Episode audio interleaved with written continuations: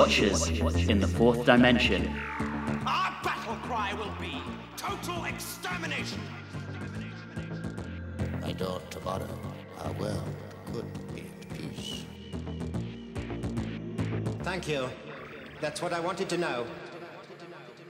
Hello and welcome back to Watchers in the Fourth Dimension. I'm Anthony. I'm Don. I'm Julie. And I'm Riley. And so, the Thals have come down to recruiting Mutos, have they? This episode, we've been scooped up by the Time Lords who have given us the mission of discussing Genesis of the Daleks. But before we get into that, Riley's going to take a quick look at the mail. Over to you, Riley. Well, we got some general feedback from Mark Heffernan. He says, Great getting to see the whole Watchers crew in person at DragonCon last weekend. Always great to put a face to the voice. Well, it's been a couple weekends since then, but we did have a great time. Uh, it was nice to meet you. I don't know if I did. I think maybe the others might have met you, but thanks so much. And we hope to do something again next year. I of course saw Mark. I also saw a few other people. I don't know all of your names, but whoever I saw, thank you so much. Love you guys. And now we'll go into the Pertwee retrospective comments. First off, shout out to Dr. Morbius79 on Instagram who uploaded the Pertwee Shatner interview to their page that I was begging for. Thank you so much. I especially liked the part where Shatner clearly bluffed that he knew of Doctor Who at all. that was really, really a great bit. It was amazing. Yes, thank you again. Speaking of Shatner, Nathan Law says, I was disappointed that there was no real justification for the Shatner comment. First, it's not a comment, it's a theory. Second, Honestly, I can't see the similarity. Pertwee was well loved by his co stars and had a lot of time for fandom, eagerly reappearing at conventions and reprising his role as often as he could. Contrast with Shatner, who was often critical of fans and hated by most of his co stars. Shatner has only really connected with fandom now that he's gotten very far up in age and realized that his legacy will be defined by Kirk. Tom Baker, who I know you haven't gotten to, is a much better analogy for Shatner on the Who side. Well, I think the comparison I was making is more about how they carry themselves on screen than however they are behind camera. Agreed. Defend yourself, Riley. Oh, I shall. I shall. Nathan Laws again will say that I know that you mentioned that there's nothing longer than a six parter in the Pertwee era, but there are the three seven parters in season seven. My bad. I forgot. Sorry. I, I will prostrate myself before the fandom gods and apologize for my error. That being said, it's kind of funny that we use episode length to assign quality because we all know it's episode girth.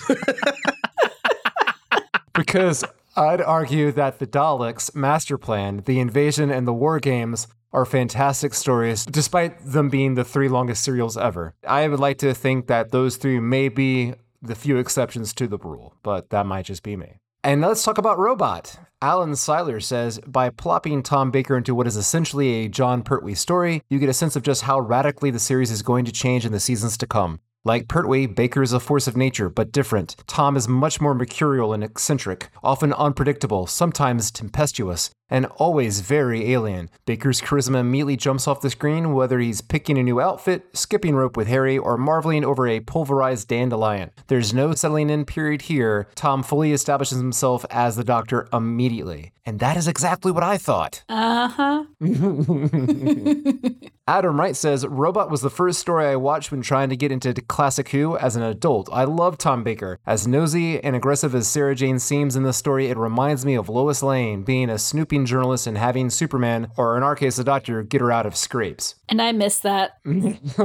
yeah. Keith Burton says this is one of the great renewal moments in Doctor Who history. After more than a decade on the air, the role of the Doctor and the role of series producer both moved down a generation. Suddenly, two young men barely out of their 30s are the faces and creative guiding lights of the show. The result is inarguably one of the show's golden eras, with a producer, script editor, doctor, and companion combination that has never been bettered. As for the character of the Fourth Doctor himself, my own personal head canon goes like this. That Doctor is so emotionally broken by losing Jo Grant to an eccentric young bohemian rebel with mad hair and a long scarf that he consciously chooses to become such a man. I dig that. Interesting. Yeah, like that's a good one. Yeah. Don Moore says, Woohoo! Tom Baker is the doctor. The one I saw first on PBS, KSPS Spokane, Washington. Saturday nights watching a four episode story. Bring on the scarf and jelly babies. My first experience of Who was via PBS, but it was late at night and I was a child and it scared me. Kieran James Evans says, Pertwee story, but Baker turns up and messes about. I do laugh at the doctor doing science at the end. I actively avoid bubbling stuff in my lab. As for the video used for on location shots, it seems strange, but it is definitely smoother and later uses are better looking. For me, this story is 7 out of 10 enemies of humanity. Matt Wilkinson says Robot has always seemed a little curiosity in the show's history, very much a carryover story, which keeps much of the Pertwee structure and familiarity, all the while having Tom Baker and all his eccentricity thrown in and basically left to get on with it. As a story, it does what any intro story should do it introduces us to the new Doctor and gives us a sense, at least, of what is to come. For me, his following story is when Tom Baker becomes the fourth Doctor and properly puts his stamp on the role that will forever define him. Peter Beatnik, he says, although it has some fine moments, this is a weak start to what turns into one of the best seasons of Classic Who. At least Benton gets a well deserved promotion. Yay, Benton! Mark Dunstan says, an okay episode for Baker. He definitely nailed the part from the get go. Much better things to come. Dave Sanderson says, it's a fond welcome for Tom Baker as all the trappings of the old era hang around for another few weeks. Dicks does Doctor Who. Don't look that up. Dicks does Doctor Who paint by numbers, but it has enough of a familiar feel to keep the audience happy while they work out the new guy. Benton gets a promotion. Yeah, that was in his comment. He did say yeah, exclamation mark. And they set up the bumbling companion Harry. Surely mm-hmm. his brand of old-fashioned optimism and Confucian will win over hearts and minds. Harry and Sarah work so well together. I think we'll get to that, but to me, I feel like they haven't really been together that much. I just feel like Sarah's been kind of off on her own for most of the season, but we'll get to it. We'll discuss. Ian O'Hagan says Tom Baker takes some getting used to because of his uniqueness, but for all of his faults, I'm sure Julie will come to love him like the rest of us do. No You pressure. You will come to love him, Julie. I will not succumb to peer pressure. Well, obviously, the introduction of Baker has gotten everyone commenting. We look forward to hearing more as we progress through his era. That is the mail. Over to you, Anthony. Thank you, Riley. As a reminder to our listeners, we love hearing all your feedback, comments, thoughts, and questions, and we do try to read out as many of them as possible. You can reach us on Facebook, Instagram, and Twitter at, at Watchers4D or via email at watchers4d at gmail.com. We would very much love to hear from you, so please do send us a note. Moving on, we will take a look behind the scenes of Genesis of the Daleks. This one has its Genesis. A, A, A. Uh, I'm uh, so sorry. I think I'm going to take my Exodus then. yeah, this was certainly a revelation. oh, This one has its genesis in Terry Nation taking it upon himself to submit an idea for the show's 12th season. He sent that idea to the outgoing producer Barry Letts and outgoing script editor Terrance Dicks. To everyone's surprise, they believed his submission to be too derivative of his previous works. What?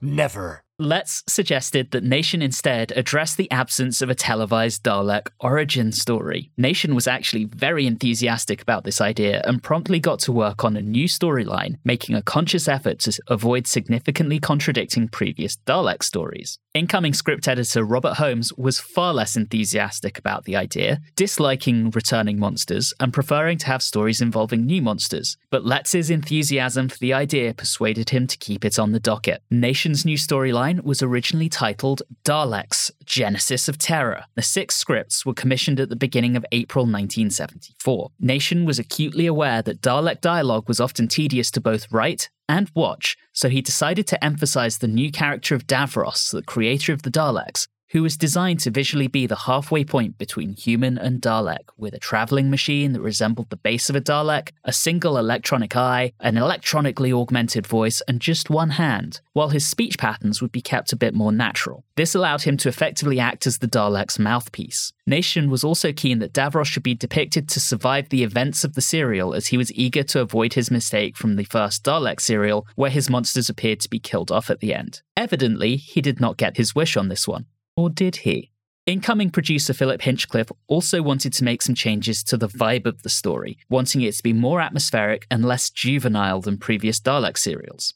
Director David Maloney agreed with this approach, and it was Maloney who scrapped Nation's original version of the scene where the Time Lord meets with the Doctor, which was meant to have taken place in a serene garden. Maloney replaced it with a grisly ambush in no man's land, inspired by Ingmar Bergman's 1957 surrealist film The Seventh Seal. A change that Nation reportedly hated.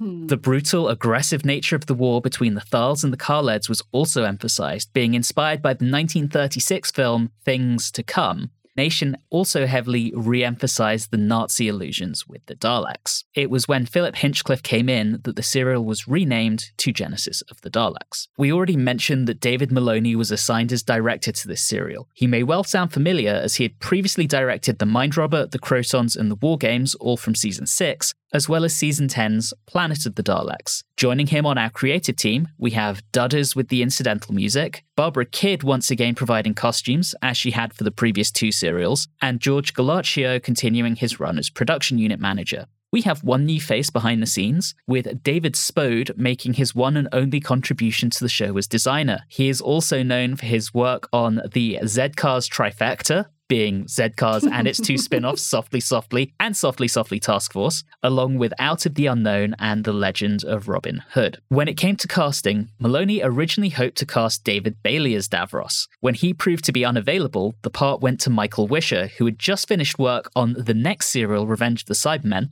More on that next episode. Wisher threw himself into preparing for the role. Knowing that he would be behind a mask, he wore a paper bag over his head during rehearsals so that he would have to show the character's emotion entirely through speech. In creating Davros's voice, he took inspiration from a mathematician and philosopher Bertrand Russell. Wow. Yeah, obscure, fine. right? It's fine.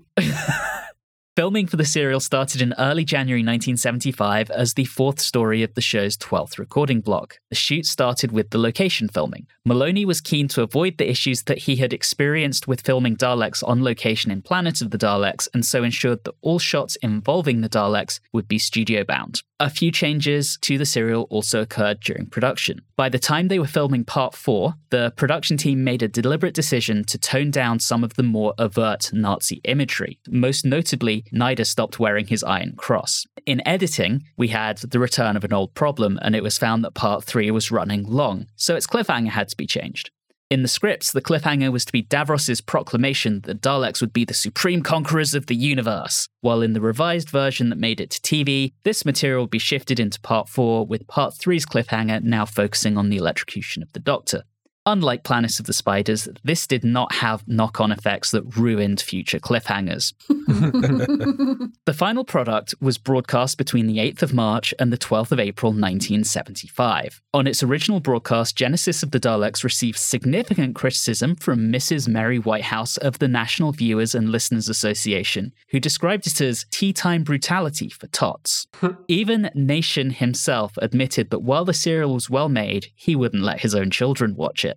However, producer Philip Hinchcliffe defended the story, stating that he had gone to great lengths to ensure that any violence depicted in the serial was not something that could be easily copied by children, and that responsibility for deciding the suitability of the show for children should lie with the parents. I totally could have watched this as a child. I did watch this as a child. That explains a lot. Something tells me that this might not be the last we hear of Mary W. And on that note, it's time for our short summary, which is with Don this time. Over to you, Don. Genesis of the Daleks is a serial that dares ask the question what if Terry Nation actually gave a shit? Sent by the Time Lords to stop or alter the development of the Daleks, the Doctor and crew find themselves on Skaro with neither a deadly floor or a pair of sex pants in sight. No! There they meet the Kaleds, who turn the previous Dalek Nazi subtext into actual text. The occasionally sadistic Thals in the era before they discovered glam, whose ranks include one actual woman who is both competent and useful. And of course, Bob Ross's brother Dave, scientist, developer of the Daleks, and mollusk enthusiast. After much moralizing and realizing that his show needs the occasional ratings boost the Daleks give, the Doctor opts to merely delay their development for a while, leaving Davros to play dead and me with nothing to make fun of except for a few crappy giant clams. nice. Thank you, Don. All right, let's talk about this one, part one. I really liked the opening. It was very dramatic and atmospheric. Yeah, the old trick of a quarry with mist being piped into it works really well. Although I had a lot of questions about that like slow motion dying. Interesting choice. I agree. I do like the opening. It is good. It definitely does what it's supposed to do. It has set the tone that you are going to see a lot of brutality in this serial. Yep. I Yeah. should have started a count of how many people died. Didn't think that one through. It was getting up there to like Robocop ranges when it comes to like body count. It was really getting up there. Yeah, it definitely was. Let's talk about the Time Lord, You, you mean the, the court jester? The court jester. What in the world was that outfit? Interesting costume. Also, suddenly these non interventionists have decided it's time to intervene and stop the Daleks from ever being created. Plausible deniability. Yes. And it's on their terms, not the doctor's terms. And they're, again, a bunch of dicks. Bunch of hypocrites. Incidentally, Russell T Davies has gone on record as saying that this was the first shot of the Time War. Hmm. nice little bit of retcon there. And that is one thing that's so clear about this serial. Whatever you want to say about its strengths and its weaknesses, it is so important to lore. Goodness gracious. Oh, yeah, it really is. It's one of those stories that explains a lot. Yep.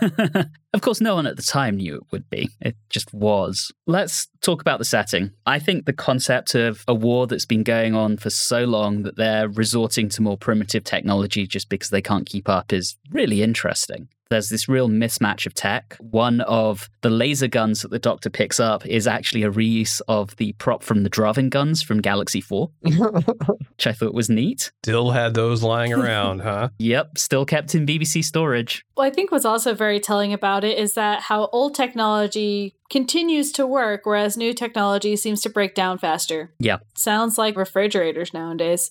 Less to go wrong in the old stuff. Something to be said about that. I just think this whole first episode with the trenches, with the minefield, with the gas attack, it's brutal. I really like this first episode. I think it loses a lot once it gets into the plot. I think they could have condensed a lot of things down. Probably about the first 15 minutes of the setup is really well done. I especially liked the studio shots of the trenches compared to just the quarry. I really love that added touch. Usually you're supposed to show, not say. Sometimes saying works instead of showing, and that is when he mentioned how the use of the corpses were there to make the trenches look manned was really, I think, a great touch and really just gives you an idea of exactly how bad this has gotten.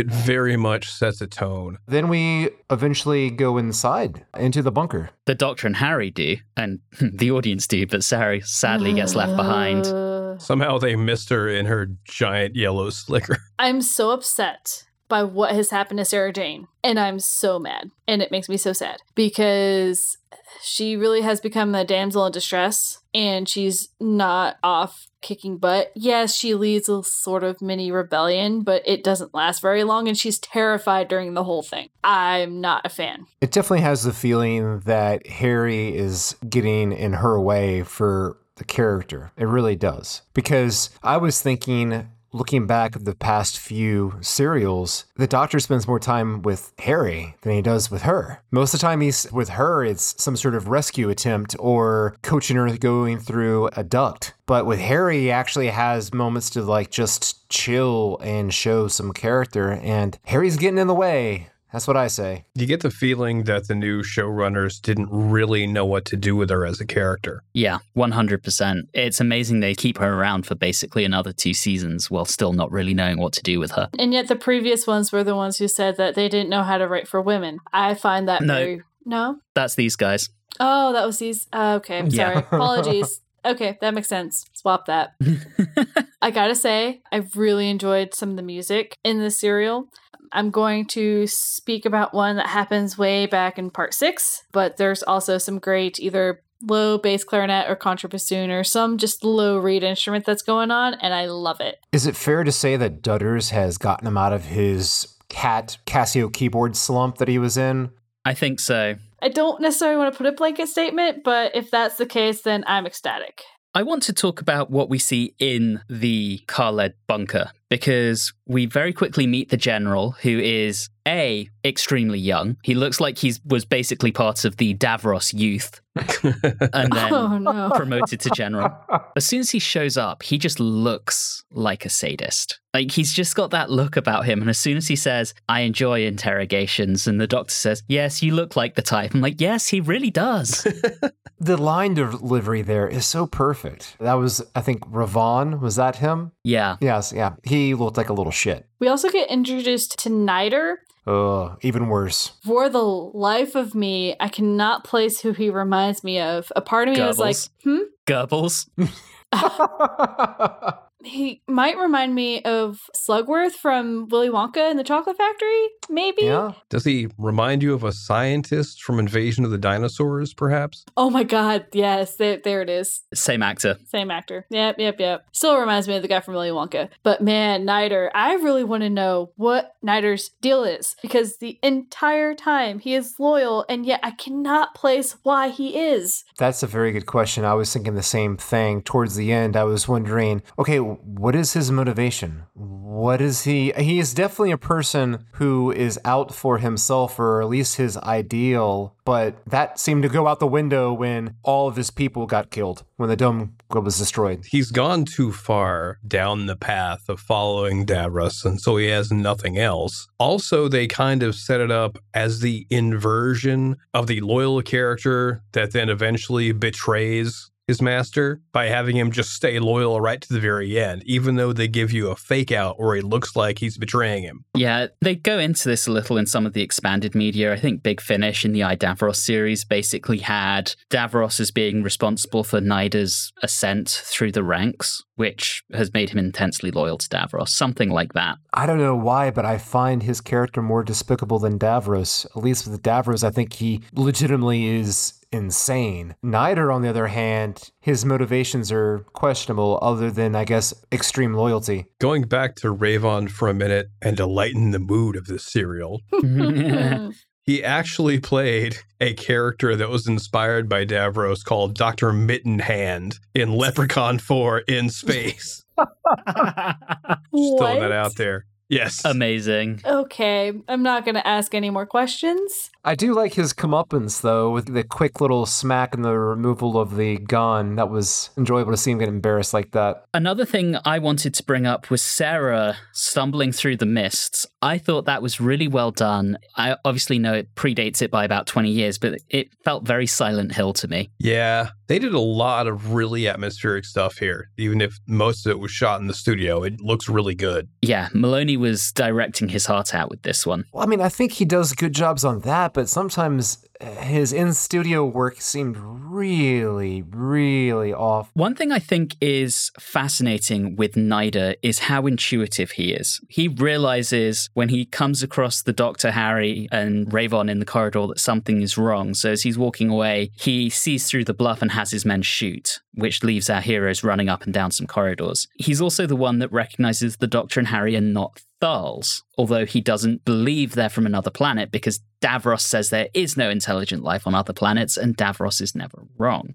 It's like he's got this intelligence about him, but he can't quite question Davros. Speaking of Davros, Yes. The design of Davros, I think that it's wonderfully unsettling. I must have missed something because is there any sort of backstory as to how he is in that condition? I don't remember hearing that. And then lastly, there has to be some sort of allusion to Doctor Strangelove here, right? Or am I just being mean to people in wheelchairs? I think you're being mean to people in wheelchairs, and that's the origin. That's way going into expanded media. Yeah. I had the same question because they keep on talking about having to keep the Kaled race pure. And then you just look at Davros and you're like, I gotta say, he's probably not. He's still definitely a Kaled, but yeah, it- the expanded media goes into it. He was basically injured in a bombing raid. Okay. But yes, we finally get to actually see Daleks and we see Davros. Yes. Yay. Sarah sees Davros testing the Dalek, and he says, Now we can begin. And that's our cliffhanger into part two, which has absolutely no reprise whatsoever from the cliffhanger from part one, Ah. which is a change. There's an appropriate length of recap. yeah, none. when you're watching it back to back, obviously. it was at this point where I noticed I was like, hey, you know what? There wasn't a jungle. I just Yeah. was anticipating there being a jungle because it was Terry Nation. There was no jungle. There was no mining. There was no slaves mining. This is a new Terry Nation, guys. 2.0. Oh boy. Interrogation scene. I love the doctor asking for a cup of tea. It's just so very dry, very British in its humor, and it just works so well, making light of what is fundamentally a very, very grim situation. I mean, it's also just a very British thing to do. Yeah. Something goes wrong, you have a cup of tea. Something goes right, you have a cup of tea. You I'm just, having one now. of course, you are. Not really. It was also at this point, oh, hey, look, Nazi parallels. Isn't that obvious? Yes. if it hadn't been obvious from Nyder showing up and looking exactly like one of Hitler's main henchmen, Joseph Goebbels, can we talk about Sarah? Yes. She gets a rough time of it, this story. And this episode is She always gets a rough time of it. This entire season has been terrible. she's attacked by mutos. They creep on her a bit, one of them stroking her face. If they get back to Earth, I could totally understand the character saying, screw that, I'm not ever going into the TARDIS again. This is insane. This is horrible adventures. And I also gotta say that she probably misses the third Doctor. At this point, yes, probably. According to the expanded media, she writes a book about this adventure. It becomes a bestseller. She does okay. On top of that, she gets captured by the Kaleds, who are going to use her for effectively slave labor that exposes her to. No, Radiation. Thals. She gets caught by the Thals. She gets captured by the Thals. You're quite right, Don. This is what happens when I skim read my notes. It's all that tea. Yeah, all that tea. But yeah, it exposes her to distronic toxemia, which is Oh, that just sounds nasty. I don't know what entirely what it does. is, but it sounds awful. And this whole time, she kind of seems to wimp out a bit. Yes, again, I know that at the end of this episode, she leads kind of like a little mini rebellion and she gets them to climb up that thing, but she just seems terrified the entire time, and I hate it. Yeah, it's very, very different from that woman who first saw Linx in The Time Warrior. It does seem to improve a bit in the back half of this serial, but I absolutely agree with you in the front half. It's you feel like we're going down this path once again. The other thing I wanted to talk about was when the Doctor first sees a Dalek. He's in the bunker with Ronson, who seems delightful, and Davros brings in his Mark III travel machine, which the Doctor says is a very primitive Dalek. When what we see is, The same Dalek that we've seen for the past, like, however many years. yeah, just without a gun. I really wish the production team had done more to make it look like a primitive prototype type Dalek. Or just like you said, the travel machine, just like be like a little person like on a Segway or something with like Dalek bulbs or something. Yeah, But now the the only thing that this Dalek was missing from being a fully created Dalek is it was just missing the whisk. yes, the gun, yes. The serial also had the problem of I kept getting introduced to characters that I then tried to like rally behind and then they died. There wasn't a good character that like ran the length of everything. I think there might have been one. I think it was one of the mutos, but other than that, it was very difficult. I think that was the point. Yeah, I agree with Don. It's just meant to be brutal and show that in this kind of thing, war does not pick and choose who it kills off. I still don't like it. You'd have to like it. I mean, I found this very emotionally affecting, but I think part of the point was very few of these people are going to survive or even do, and that war has already made monsters out of all of them before the actual Daleks even show up. And it's so interesting to see how far each of these people is willing to let things go. Even Davros has his point at the very end where he's like, okay, I'm done. Most of these people have done terrible, terrible things, and then each of them seems to hit their limits at some point. Ronson is getting there in this episode. He talks about how he's part of a cadre of scientists who doubt what Davros is doing. And we get a little bit of an info drop on the mutations and the experiments Davros has been doing. One by one, they all seem to hit that point where they go, Ooh, this is going a bit far. Yeah, he's not helping them to survive, he's replacing them, which is too bad. I was really hoping for him giving a PowerPoint presentation on how the Mark III travel machine was going to work. And then he gets to the point where he said, Oh, and by the way, I know it's small, but you'll all be mutated into little squid things. I will be taking no further questions and moving on from there.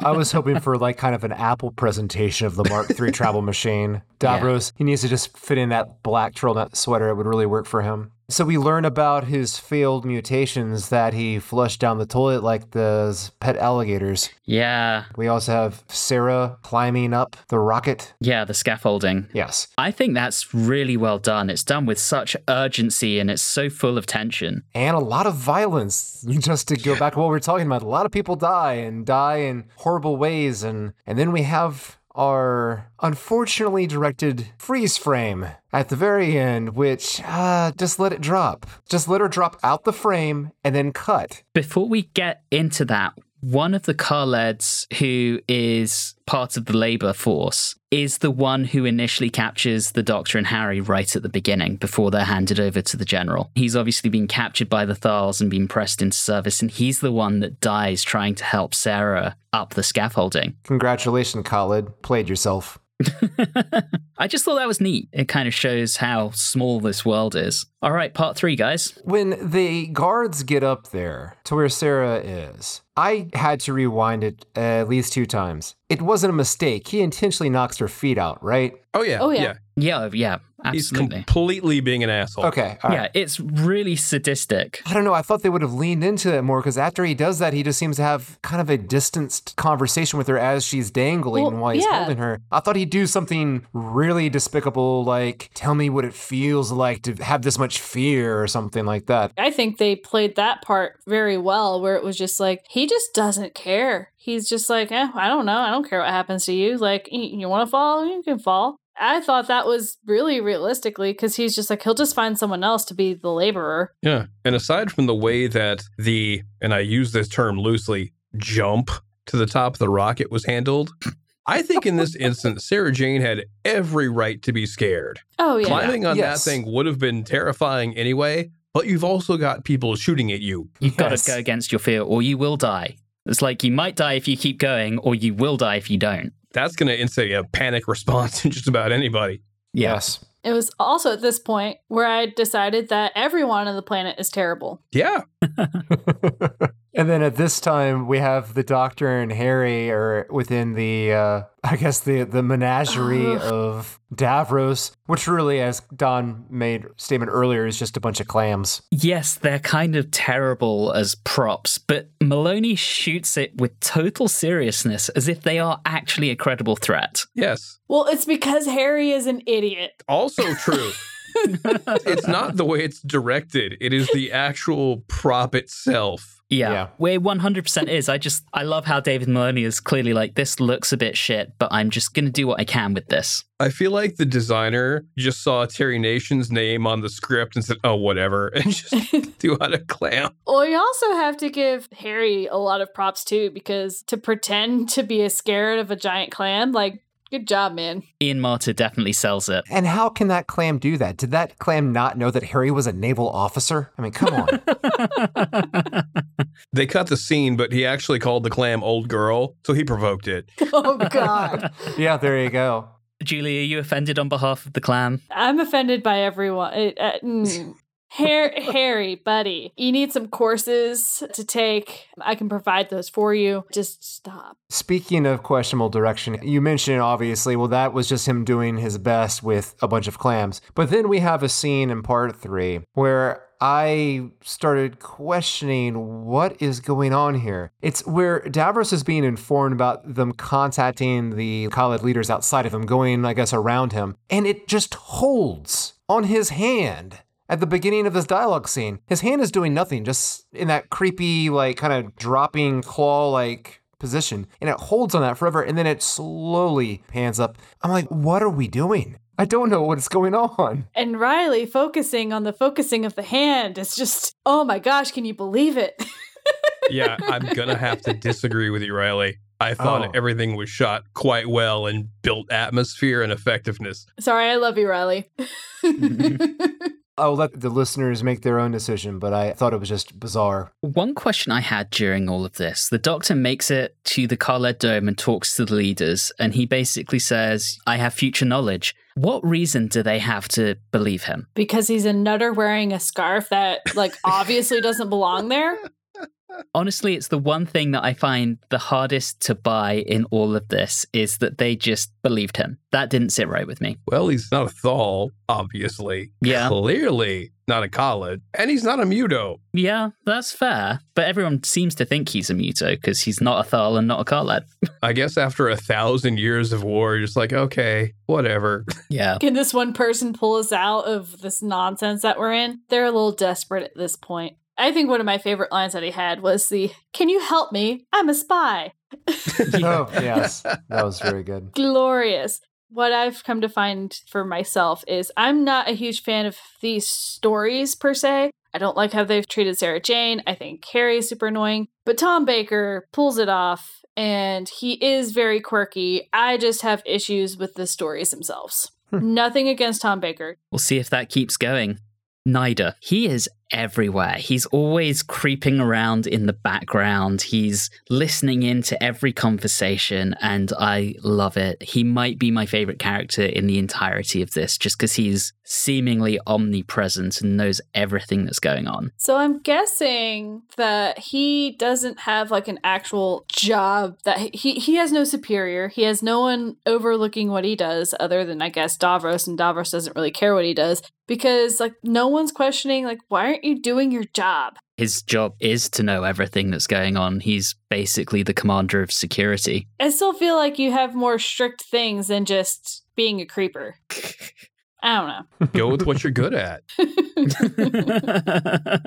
I suppose. He's Davros's peon, basically. His job is to keep Davros safe from conspiracy. Speaking of conspiracy, this is where they conspire to betray Kaleds. Ha ha ha ha. Yes. This is where you realize just how crazy Davros is. Because the motivation, just like with Nyder, the motivation is gone. It's like this is no longer being done for the survival of the Khalid race. This is, I guess, to only help promote the Dalek race. Yeah, which Davros thinks includes him for some reason. Yes, exactly. I did really enjoy the scene where they go to the Thal city and basically inform them how to destroy the dome, betray them, and all that stuff. They leave the room and they do that wonderful trope where immediately when they leave the room, Nyder says, Do they think they believe you? And about 20 seconds after he says that, the door opens, they all walk out, and I was really hoping they would say, Yeah, we just heard everything you just said. That's too easy. then we have the doctor sending Harry and Sarah back to the Kaled Dome, which is about to be destroyed so that he can try and sabotage the rocket. An electric fence. Yeah, that cliffhanger is super weak. There's very little tension in the build up, and suddenly that makes sense when you know the history behind it and know that it wasn't the originally intended cliffhanger, but it's a weak cliffhanger, in my opinion. It's still better than some of the other uh, floor. You leave my floor alone. Anyway, Part four, which we're now in, kicks off with the Doctor waking up to watch the assault on the Kaled Dome, thinking that Harry and Sarah are in there. That's just brutal. Yeah. Yeah. and he plays it up really well. He looks like he's not doing so hot. And of course, Davros blames Ronson. Of course, because we have to kill off the one good scientist. Total manipulator. Let me go ahead and add that James Garbutt, who plays Ronson, I would like to nominate him for Best Supporting Actor for the season. I mean, I think it's obvious who we need to nominate for this, unless he's considered a main character. Are we going with Peter Miles as Nyder? Yeah. Yeah, Yeah, I'm 100% nominating Peter Miles because he's just fantastic. Also, a very accomplished jazz musician and apparently a very nice guy. Aw. Very cool. This is something that I noticed, which is completely weird off topic and means absolutely nothing. But I was looking at the back of Davros's chair, and for some reason, to me, it looked like he was just constantly flipping everyone off because it looks like a middle finger. Very on brand for Davros. Brilliant. I was imagining when I was thinking about Davros, and there was a scene in the sixth episode where he enters the room where everyone's gathered around to vote him off the island, so to speak. And he enters the room and he scoots across. And I couldn't help but imagine, like, if you could see a cross section of what it looked like from his lower half in his Dalek mobile, just imagine like these two little legs, like kicking quickly like a duckling underwater, like to get across the room. Julie will be excited excited to note that he was actually wearing a kilt under there. Yes, yes. Will I be actually delighted Maybe. about that? Uh, not with Everest. Anyway, back in the Thal Dome, we get our only woman with a speaking part, Harriet Philpin as Bettan. I think that's the only other woman, period. Okay, so I was looking at this. I actually got some numbers, guys. I took about five minutes, so the numbers are not exact. So, someone, if you're going to correct me, understand that these are roughly the numbers that I found. According to IMDb, there are roughly 23 men and two women that are of the main ish cast. Like they have like speaking lines or something. Of one of these, it's Elizabeth Sladen, and then we have another one. There are also 22 extras, and all of them are men. so if we look at all of that, that is 45 men to two women. And that's all I'll say about that. You're wanting to rename this Sausage Fest of the Daleks. Uh, but anyway, plus one to the Philip Hinchcliffe women count. I wanted to put some context around that count and why it's important. But in the context of the story, she tells the doctor that Davros is a hero, and then the doctor's left telling her why Davros betrayed his own people and why that's really bad for everyone. Good God, why is no one suspicious of this thing's motives? And he does get my personal favorite scene of the entire serial, leading up into what we learn will be the reason why what has just happened is so terrible, is we see Gharman. Davros comes over him to give him further instructions about the Dalek assembly and construction, what have you. And Gharman's concern, he raises it and says, It'll mean creatures without conscience. No sense of right or wrong, no pity. They'll be without feeling or emotion. And Davros, the way he acts after that is basically like, Yep, you got it, my man. Ciao. Peace. Just it, like how much that is like such a wonderfully dramatically given line to be blown off like that is so wonderful and hilarious. But I do like how you see that kind of doom celebration of the Thals. I really like that. That's a really good twist. Yeah, when you see the Daleks coming in and just exterminating whole groups of them, that's also the scariest the Daleks have been in a long time. Like a really long time. There's no Gary Floor. There's no stupid Dalek. There's Yeah. no dizzy dizzy Daleks anymore. No, they're there for business. It's possibly the scariest they've been since Power of the Daleks, in my opinion. I would agree with that. You also get Gharman and Nyder having a conversation, and then you just sit there like, oh, yo, you know what Nyder's gonna do? Nyder absolutely plays Gharman. 100%. That moment, thank you, that's what I wanted to know. And I love that his voice changes at that. It's like I cannot do anything evil unless I speak very nasally. Yeah. It was really just to let him know he'd been played. yes. And then Davros plans to lobotomize Gharman. That's just nasty as well. It's been a long time since we've had villains this nasty, and I kind of love it. Yeah, it's good. And then we can't end this episode without talking more about going through the menagerie again and Harry almost getting his foot stuck in a clam again. Almost doing it again. But is anyone with me? Was anyone else rooting for him to do it again? I would really love to have seen that. Oh, yeah, absolutely.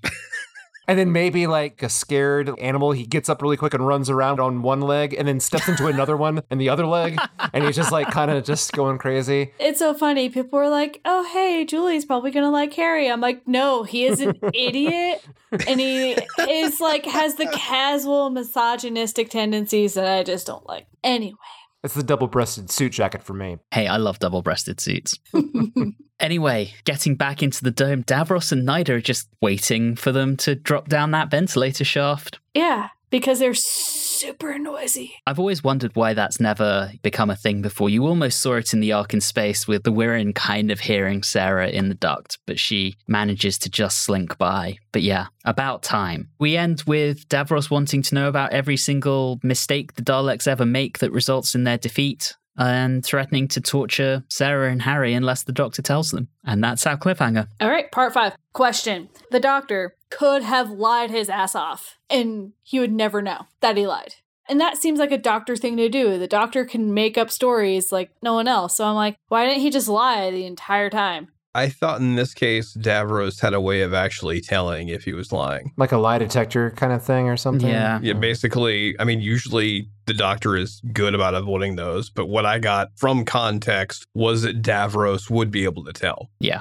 Same. I don't think they did a good enough job of letting us know that as an audience. Also, in that scene, I was wondering what would have been so harmful necessarily about him telling the truth. So tell me the reason for each Dalek defeat. Okay, first one, stairs. Second one, dizzy Daleks. Third one, just being plain stupid. What else do you want me to tell you? How are you going to fix that? Well, stairs, you could actually, you know, it's like, okay, so they need to be able to fly or levitate or something. Don't say that you can't come up with something for each one of those, Riley. I know. It just seems that those things that defeated them are so basic that needing magnetism through the floor. That's another one. Come on, Davros. I think that was a different variety of Dalek. That was just situational. Hmm. They had lost any other way of moving around, and so they invented that. Because you'll notice how quickly they retcon that. Yes. Yes. Despite that, once he's done, Davros wants to talk to the doctor, scientist to scientist. And to me, that leads to one of the greatest scenes we've had with the fourth doctor so far, which is the whole if you invented this virus piece mm-hmm. of dialogue, which is just so well done. And this is when we find out that Davros is truly crazy. Yes. Yes, I would do it. That power would set me up upon the gods. See, and what I don't understand about that, to be considered up among the gods, I guess he doesn't really care about other people's view of himself. For most people to feel like they're a god, they would want godlike admiration from other people. But if you create a virus that kills literally everything, the only person who could recognize that you have that power is you. Do you really think Davros cares what other people think? That's what I'm saying. That's what's so Yeah. strange. Like, why would he? I don't know. It's just like, so he just wants himself to feel like a god to himself. He does not need to get any sort of sense of that from anywhere else. Okay. He doesn't need validation from anybody else. It reminds me of my boy, Professor Zaroff. when asked, why do you want to destroy the world? He basically responds with, because I can. And that's fundamentally what Davros is saying here. I would do this because I can. Just that is power, being able to do something just because you can. In his twisted mind, if someone doesn't survive, it's because they were weak and weren't supposed to. Yeah, hmm. exactly. Which is ironic because without scientific and medical intervention, he wouldn't have survived. Exactly. But we also get to this point where apparently one of those buttons controls all the life support. And that just seems like a very poor design. Don't fall asleep on that button, Davros. Don't do it, buddy. Yeah, but it does lead to the doctor basically forcing him to give the order to destroy the Daleks. He sounds genuinely upset as he's giving the order. And of course, Nyder shows up and koshes the doctor just before Davros can issue the order that the order can't be countermanded. And then it's countermanded. Convenient. What I like though is that he gets that one thing in about the Daleks getting back to the bunker, which sets up part six. And I was like, wow, they actually thought ahead and put a placeholder here for what's happening in the next part. Oh man. Terry was really trying here. I think he took the this is too formulaic thing personally and actually put in some effort rather than phoning it in. He wrote a new story instead of just crossing out names and locations. yeah, and I kind of think it's pretty interesting the way the second half of this episode really works out in that we have all this plotting against Davros. Everyone's starting to move against him. And Nyder just wants to wipe him out. And Davros says, No, we're going to do this my way. By the way, to which Nyder responds with, As you wish, which I took in the uh, Princess Bride Oh. Yes. meaning Yes. of that. We also had earlier where someone said, You will know the true meaning of pain, but for some reason I thought of you have elected the way of pain. So, like, I made that a Lord of the Rings reference on accident. Nice. Anyway, continue. Sorry. There's this really cool cat and mouse game between Davros and everyone else, the dissidents. The doctor saying, You guys don't understand. Davros is ready for you. Again, one of the few good people in this is Gharman. We had the scientist, now we've got the military leader. He wants his bloodless revolution. Everyone's defecting to him. He genuinely thinks he's going to win. Bloodless revolution against hardcore fascists? Not a No. great idea. It's like that Woody Allen quote from Manhattan where someone talked about an op ed in the New York Times against Nazis marching in the streets. And he said, you know, physical force is always better with Nazis. It's hard to satirize a guy with shiny boots. And that's that's how I feel about this. Like, come on, man. You know the Davros and the Daleks are not going to play fair. They're going to be as depraved as possible. If you're not willing to get dirty with them to end this, you're not going to win. What's interesting is when Davros is addressing the scientific elite, when they're telling him we want to stop work. Davros, even as a prisoner, is basically giving the orders. Yes. Mm-hmm. And he controls that room. He's fascinating to watch as a character because of that. It's really, really well done. And all the while just delaying and delaying, Oh yeah. trying to buy the time. The other thing we've got to talk about in this episode is the maturation chamber or the embryo room or whatever it's called. Oh, I think that's really well shot. We don't see much of it. The first time we see it, we've got the little viewport with the doctor and Sarah and Harry looking through it. When we actually see some of it, it's just little close ups, not too much, bubbling test tubes, some matter flowing over a tank. They do a lot with very little here, and I think that's just brilliant. you never thought that you were actually going to go inside because, as you said earlier, it was shown with just the little like sliding little peephole kind of viewing area. Like you see the reactions of people looking into it without actually going in. You think, well, we'll just keep it at that. But they showed it. Well, not all of it, because it's still very limited what we do see. Yes. And of course, that leads us into our cliffhanger where the Doctor is attacked by a Dalek mutant, which wraps itself around his neck. And that could have looked like shit, but it was once again filmed and acted with conviction. Yes. Selling the bubble It wrap. also would have been better in black and white. It probably would have, yeah. Cliffhanger and part six. Let's go. I loved how when the doctor is calling for one of his companions, he still calls out for Sarah and not for Harry, even though Harry has been around far more over the last few stories. Probably because he knows that Harry's going to screw it up somehow. Yeah, exactly. Sarah is still number one. That's what I'm saying here. Yeah, so I mean, the doctor calls out. He's set up the explosives in the source of the Red Lobster Endless Shrimp Fest. This is it, right? This is like one of the big famous moments of the entire classic Who or All of Who. It's the If That Child speech, right? This is it. Yeah. Oh, yeah. If Yes, the Hitler is a child. Yeah. Yeah. This is a thought exercise we've all probably discussed in our lives. It was well delivered and very well acted by Tom Baker. Speaking from personal experience, when I hear that question, I always say, Yep, one in the chest and two in the head. Every single time. It's interesting to see the doctor's issue with that because Sarah seems to be like, just go it, do it, do it, do it, do it. I would have liked that to have taken some more time. I would have liked more of an examination of them discussing that. Perhaps the her being showing wanting to do it, and then the doctor saying, I can't. I know you're decided. I don't want you to have the weight of that on you if you do it. I just feel like they could have been fleshed out more and Harry didn't really contribute at all. because he had a clam on his head, but that's fine. yeah, I think in general, Sarah has shown herself to be a bit more decisive. In the, if you think back to Robot, she was ready to shoot Miss Winters. yeah. She was Yeah, just ready to yeah. go. She's been treated so badly, and she's done with this shit. I would be too. I'd be like, yeah, if we don't do this right now, then uh, it's just like, let's just get it over with, doctor. I want to go home. I'm ready for blood here. Pissed off at these assholes. doesn't do it, but that gets resolved a little bit later. And we have Davros with his I ask for only one thing. I ask for all of you scientists to line up exactly back to back in one line. Let me get behind this cannon, and then I will give you my answer. He's just delaying constantly. I do love how he has a big red total destruct button. Candy like red button. That kind of thing's even joked about in New Who, where in David Tennant's very first episode, a big red threatening button. So wonderful. And then there's the you've lost your right to survive. Well, F you, Davros. no. Ugh. Worst.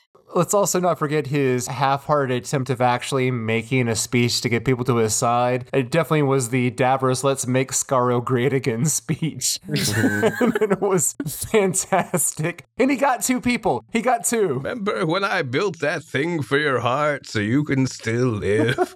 Why would you turn your back on me now? Die! Will you turn that heart against me? wow. As he's delaying and the Daleks are coming into the bunker, that theme that Dutters puts out is so good compared to the last Dalek theme that we had. Well, that was not hard. Yeah. I thought, Don, you were about to launch into a robust defense of that Dalek theme. Okay, look, I like the floor. I cannot defend in good conscience the death to the Daleks Daleks theme. Fair. All right, we'll give you the floor in that case.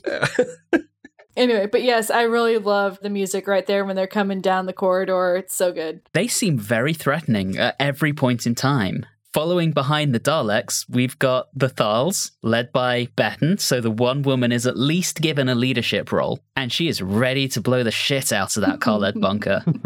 Yes. At least they made her leader and they made her kind of badass. Right, and we haven't even talked about Sevrin either. He's there and he's going to go in there and try to fish out the doctor and Sarah and Harry and save them as the doctor, Harry, and Sarah are trying to get that tape that has those crucial instructions about how to teach them how to build ramps to avoid stairs so they will not be defeated.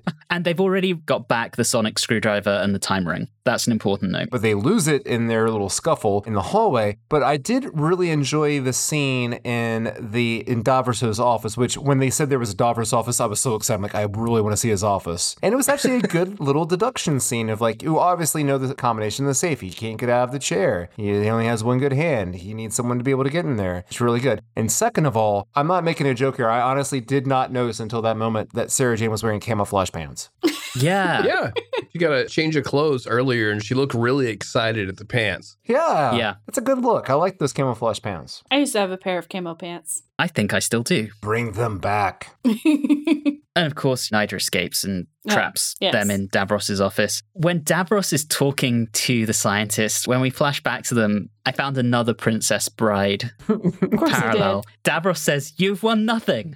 I thought he sounded like Vizzini at that point when Vizzini's going up against the Dread Pirate Roberts. But then Davros, as another delay ca- tactic, talks to I forget which guy it is, and he was like, "I saved your life one time. Oh please." Again, once the Daleks enter, Davros gets called insane, the Daleks kill everyone, and it's an absolute massacre, and it's just brutal. that's where I could see people back then getting upset because it's not just killing people, but it's just how they're all laid on top of each other as well. It's just really just seems like mass executions. What got me about that scene wasn't necessarily all of the death. It was after all they've been told, several of them walked back over to Davros' side. hmm That was what got me. It's like, we'll just stay with the status quo because we understand it. And that, that's scarier than anything else. I'm glad you brought that up because throughout the serial, there's this sense, and they always refer to it like, oh, we've got so many people on our side. There's so many people on our side. We're totally going to be able to do this revolution. Like it's up to 60%, it's 80%, or whatever they say. And yet it does not work. I'm kind of wondering if, I don't know if I want to like give them too much credit, but maybe this is what Terry Nations is making a little comment here in that how it's really hard for people, no matter how many people unify, how hard it is for them to stop evil when it is placed in such a position of authority. Yeah. Mm-hmm.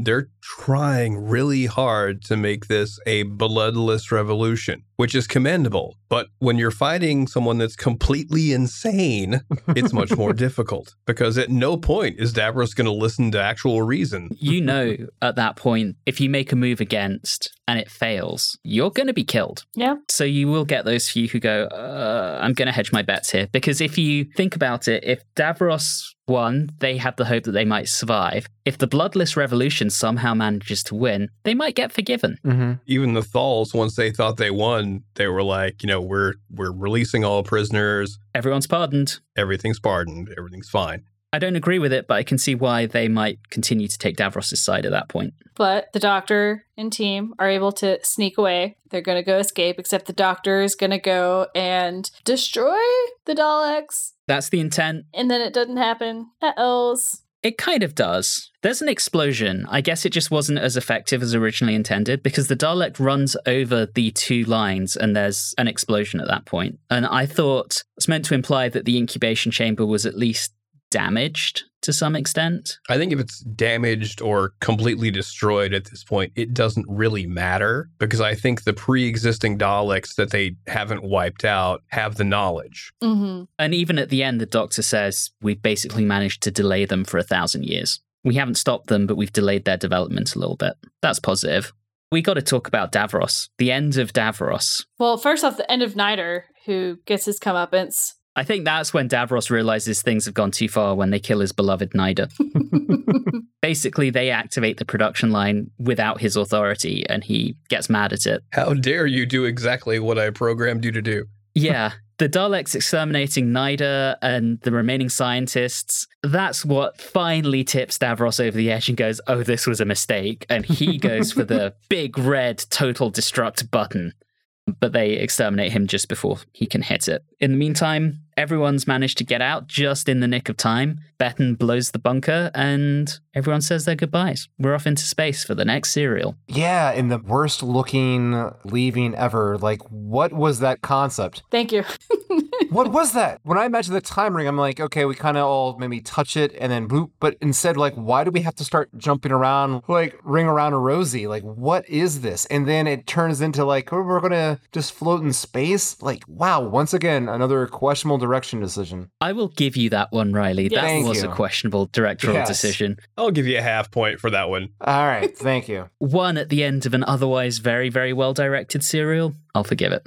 All right, let's go ahead and rate this thing. Riley, we'll start with you. For a six parter, this one is jam packed. It does not lag. Once again, Sarah Jane seems to spend less time with the doctor than Harry does. I still believe the direction was a bit questionable at times, sometimes terrible, but this is one of those series that is a must watch because of how vital it is to the lore. I would have appreciated more if it would have delved more into those moral issues that were brought up in the second half. Maybe have more dialogue around that instead of immediately just cutting to a scene and leaving it to the side. The show now has really turned very dark and mature, and I like that. It's going to be interesting if they keep in this direction. So I will give this eight Davros manicures out of 10. All right, Don, let's do you next. Gonna be fair and say Davros really could use a manicure. I don't even want to think about the pedicure situation, Oh, God. but Riley's right about that.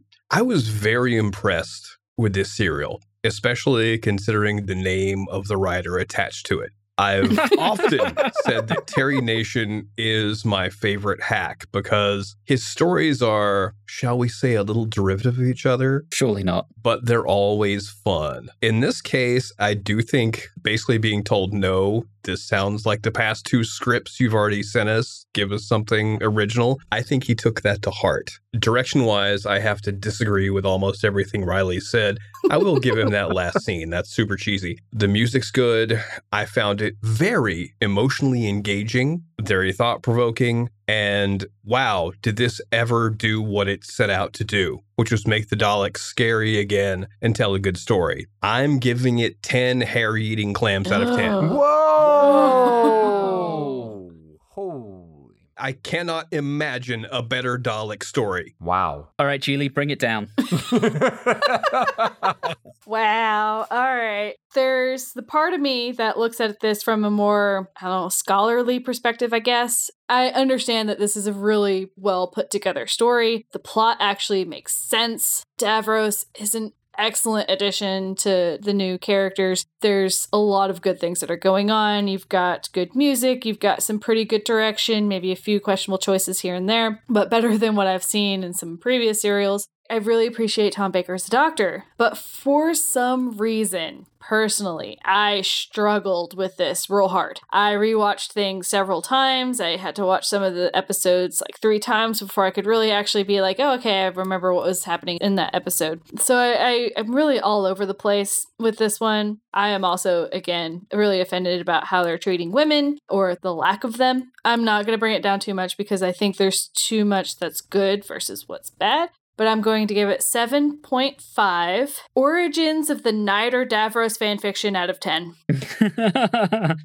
yeah, you know there's some slash fiction out there. Oh, 100%. And then that brings it over to me. It's really hard to disagree with every point Don said in my head. This is brilliant. This is probably the best Dalek story we've had since. Dalek, or da- the Daleks, the first one. I was going to say The Power of the Daleks for me, which was fantastic in its own right. It's just strong. Terry Nation has clearly taken the criticism of stop producing derivative shit to heart, written something actually impressive. He's not relying on his tropes nearly as much, although we did get some radiation. Don't think you snuck that past us, Terry. the direction was fantastic. Again, I'm with Don. Aside from that one thing at the end, I can't fault it. The guest cast, fantastic. Even down to Sevrin the Muto, he was great. Ronson, Gharman, obviously Davros and Nyder themselves. I mean, damn, this cast was on fire. It made the Daleks scary again. It really did. And for me, this is as close as you're going to get to a perfect story. And I'm with Don. This is going to get 10 mutated clams out of 10 for me, Wow. which makes this the first story that's had two 10 out of 10s. That gives us a story average of 8.88 highest of the season so far. That brings us to the end of the show. We will be back next time when we encounter everyone's favorite emotionless tin men as we gear up to get a bit emotional with some revenge in Revenge of the Cybermen. But in the meantime, thank you so much for listening, and as always, have a good one.